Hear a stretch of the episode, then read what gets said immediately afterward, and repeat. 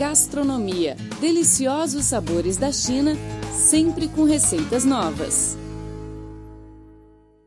Olá, querido ouvinte, tudo bem? Está começando mais uma edição do programa Gastronomia. Eu sou a Rosana Zhao e estou sempre aqui para dividir com você neste bloco as informações sobre a cultura gastronômica chinesa e de outros lugares do mundo. Há mais de 16 anos, o Latina está em Xangai, sendo a primeira churrascaria brasileira na China. Devido a sabor autêntico e o ambiente agradável, o restaurante fica cada vez mais popular entre os clientes locais. Até o momento, a rede do restaurante já expandiu para todos os cantos de Xangai, com seis filiais na cidade. Nas outras cidades chinesas, como Shenzhen e Qingdao, também tem lojas do Latina. Em 2006, o então vice-presidente do Brasil, José Alencar Gomes da Silva, fez uma visita de Estado à China. O restaurante Latina foi designado como o lugar de recepção do banquete oficial, o que atraiu muita atenção do público chinês. Além disso, muitas celebridades brasileiras também visitaram o restaurante Latina quando estavam na China, entre elas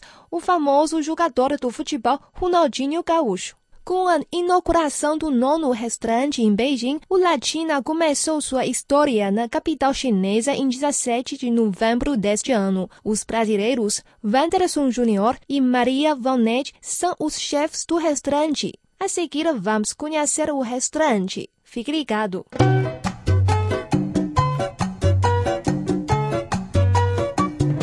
Muito bem, amigos ouvintes, começando mais uma edição do programa Gastronomia. Eu estou aqui hoje com Maria Valneide e Vanderson Júnior, que estão abrindo o restaurante Latina, a rede latina de restaurantes é, que já funciona em Shanghai, em Shenzhen e também em Qingdao. Qingdao.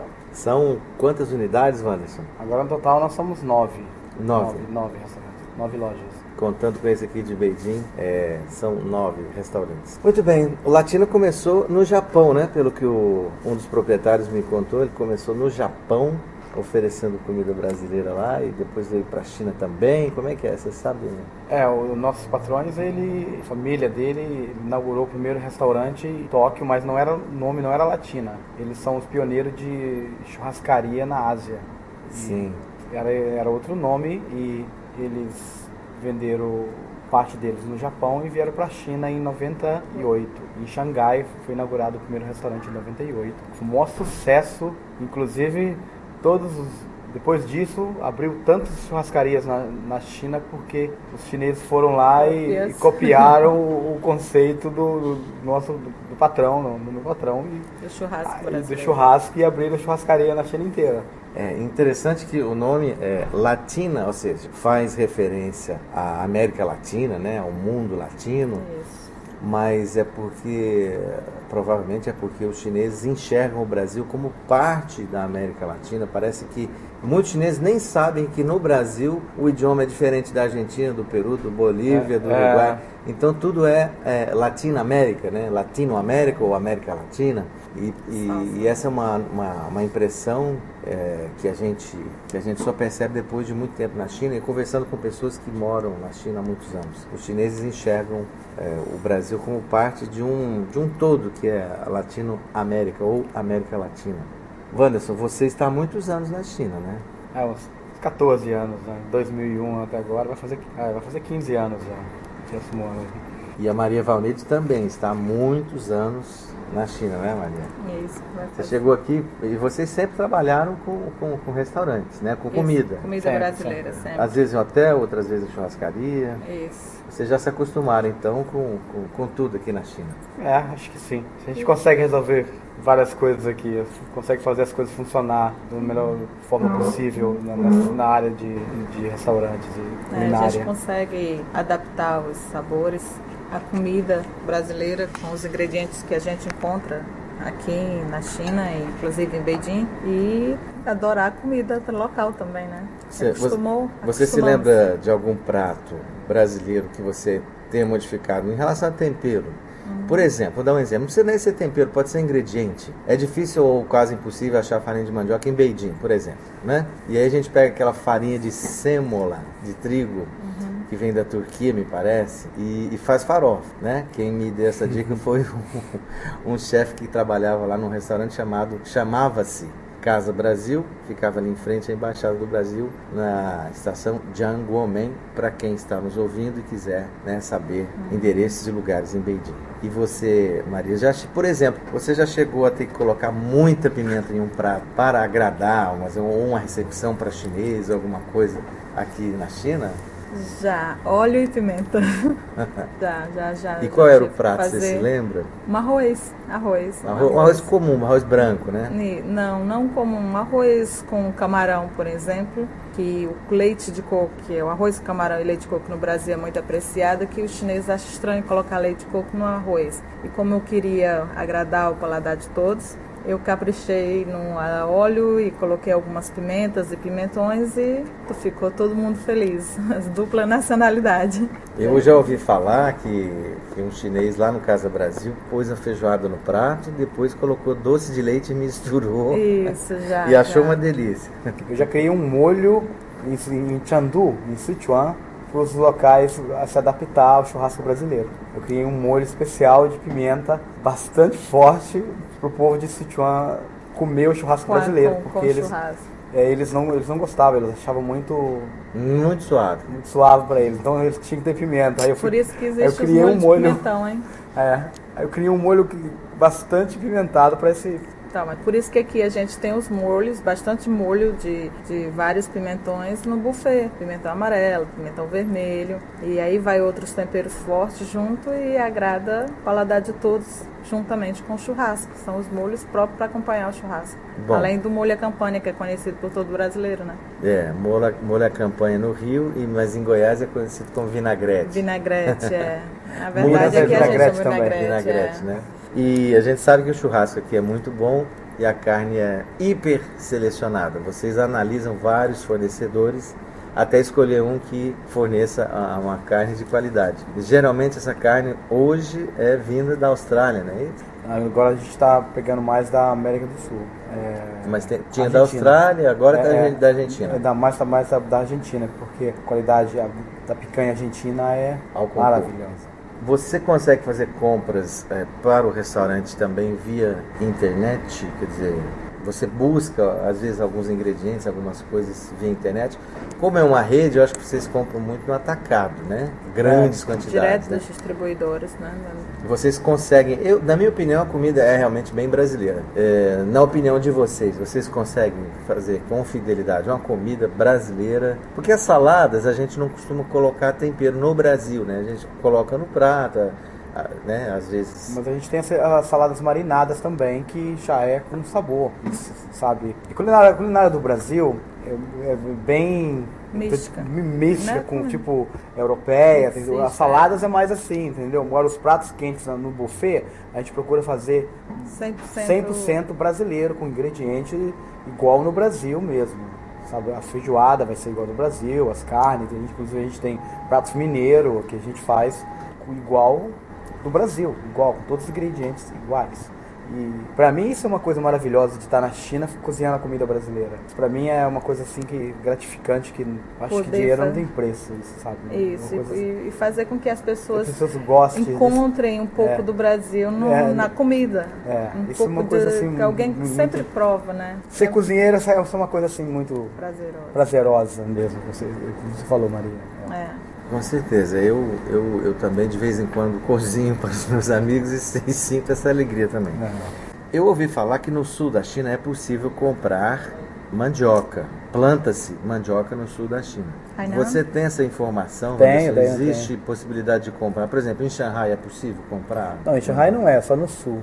Uma vez eu viajei para Guangxi, Hum. perto de, de Guangzhou. Aí eu tô olhando no ônibus assim, eu vi tanto de pé de mandioca. Eu falei, nossa, isso é mandioca? Será, será que alguém, ninguém come mandioca? Aí quando parou na cidade lá, que da, da minha amiga, que tinha na casa dela, eu vi cheio de mandiocas assim. Porque essas mandiocas assim, ninguém come, não, essas são pros porcos. Ninguém come mandioca. Esse, eu- que eles dão pros porcos e, e ninguém comia, comia mandioca. Aí foi aí que eu descobri que a mandioca naquela época, a gente isso tem uns 10 anos atrás, quando eu trabalhava em Guangzhou. Aí eu comecei a pegar e pedir as mandiocas lá, de, lá desse lugar em Inclusive no momento, nesse lugar que eu fui há 10 anos atrás, o latino agora compra essa mandioca desse local que eu que eu vi há 10 anos atrás, na casa, na casa, na casa da minha amiga. E é isso em Guangxi. Lá eles não comem mandioca e agora essa menina, ela, ela conhece as pessoas que plantam a mandioca e ela, ela vende para todos os latinos. Com certeza ela deve estar vendendo por um preço que agrada muito a comunidade que planta, porque antes era só para os pobres. Era. e o que, que você faz com, com a mandioca? Assim, é como é que você prepara? Já fez vaca atolada alguma claro, vez? Claro, é. Vaca atolada, esse, esse, é, esse, é, o primeiro prato que eu cozinhei em minha vida, né, que eu aprendi com minha mãe lá no interior de Minas. E, e a mandioca, quando vem, a gente congela, descasca tudo e congela para não estragar e tudo, mas a mandioca vem. E uma vez eu, eu decidi fazer, tentar fazer farinha, né? Deu tanto trabalho que eu desisti. Tem que ter um espaço adequado. É, é. é um processo bem demorado. Nossa, como demorado, como que é? Esse restaurante aqui em Beijing, ele tem capacidade para, me parece, 150 pessoas sentadas. Sim. Quantos funcionários você precisa no restaurante para atender uma clientela? Suponhamos que a casa esteja cheia, né? 150, e todas as pessoas estão naturalmente comendo. Na cozinha você tem quantas pessoas? Você precisa de quantas pessoas para a cozinha funcionar bem sem estresse? Ah, para esse, esse, esse tamanho de restaurante, 25 pessoas. Porque também tem as folgas, os turnos. As folgas e tem, né? e tem as, as, as mulheres que lavam os pratos e tal. Faxineira, Faxineira isso em geral. Em geral, 25 pessoas. Né? Você acha que depois de tantos anos você já respondeu metade da pergunta, porque você disse que depois que o, a churrascaria brasileira né, veio para a China, os chineses copiaram. Então, vamos chamar de latina, mesmo que naquela época não fosse esse nome, vamos chamar de latina. O, o latina é, influenciou a, a, gastronomia chinesa, porque esses nove restaurantes não é pouca coisa, mesmo que a China seja enorme. Né? É, com certeza. E... Isso, eles aprenderam a comer carne. É, eles aprenderam a comer mais, eles adoram o churrasco do brasileiro brasileiro. Você pode ir na China no momento, em várias cidades do interior, existe lá um Brasília Barbecue, um Bacicaurô lá no, lá no norte da China, que você vai ver um lá, entendeu?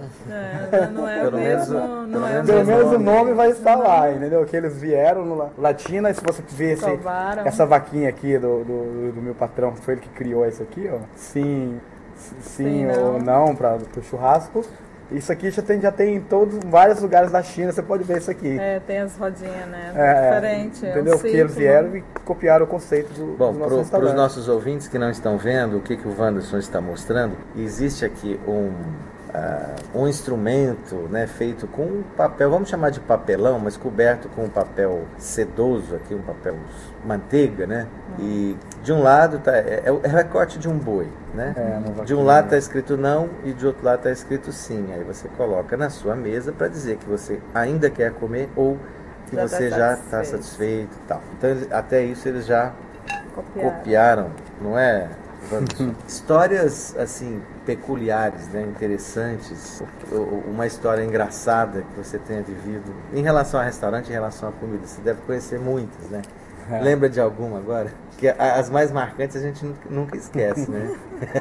é, eu lembro de uma que eu nunca, eu nunca vou esquecer, nunca vou esquecer. Uma vez eu fui num casamento chinês é. no interior. E isso também foi, nessa, foi nesse lugar lá de Guanti. Um lugar longe, no meio do mato assim e tal. Chegou lá e tinha, tinha uma, uma cerimônia de casamento, um almoço, assim, que, que o, o, os meus amigos foram levar, levar um dinheiro para dar para a família, para a menina ir com o noivo, né? Porque, entendeu? Aí ele foi lá, levou um dinheiro, aí teve um almoço, cerimônia, aí, aí eu decidi ir no banheiro, então eu fui no banheiro. Quando eu cheguei no banheiro, tinha um, um, um porco tão grande dentro do banheiro, assim, grande assim, sabe? Assim, o banheiro era aqui, não era dentro do banheiro mesmo, sabe? É. Assim, ao, ao, lado, assim, sabe? Você estava aqui e o porco estava ali, ó. Tava esperando a hora da. Isso foi um, um, um negócio que eu não, eu não esqueço, sabe? É, isso, isso. Bom, resumindo, você não conseguiu fazer o que tinha que fazer no banheiro. Porque o porco deve ter te assustado bastante. Muito.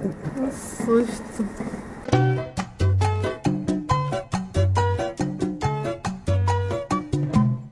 Nosso programa de hoje fica por aqui. Eu sou a Rosana Zhao e muito obrigada pela sua companhia. Na próxima semana, continuamos um bate-papo com Wanderson Júnior e Maria Valnete, chefes do restaurante Latina em Beijing. Os dois cozinheiros brasileiros vão compartilhar conosco mais informações sobre o restaurante Latina e a culinária brasileira. Não perca! Até lá, tchau, tchau!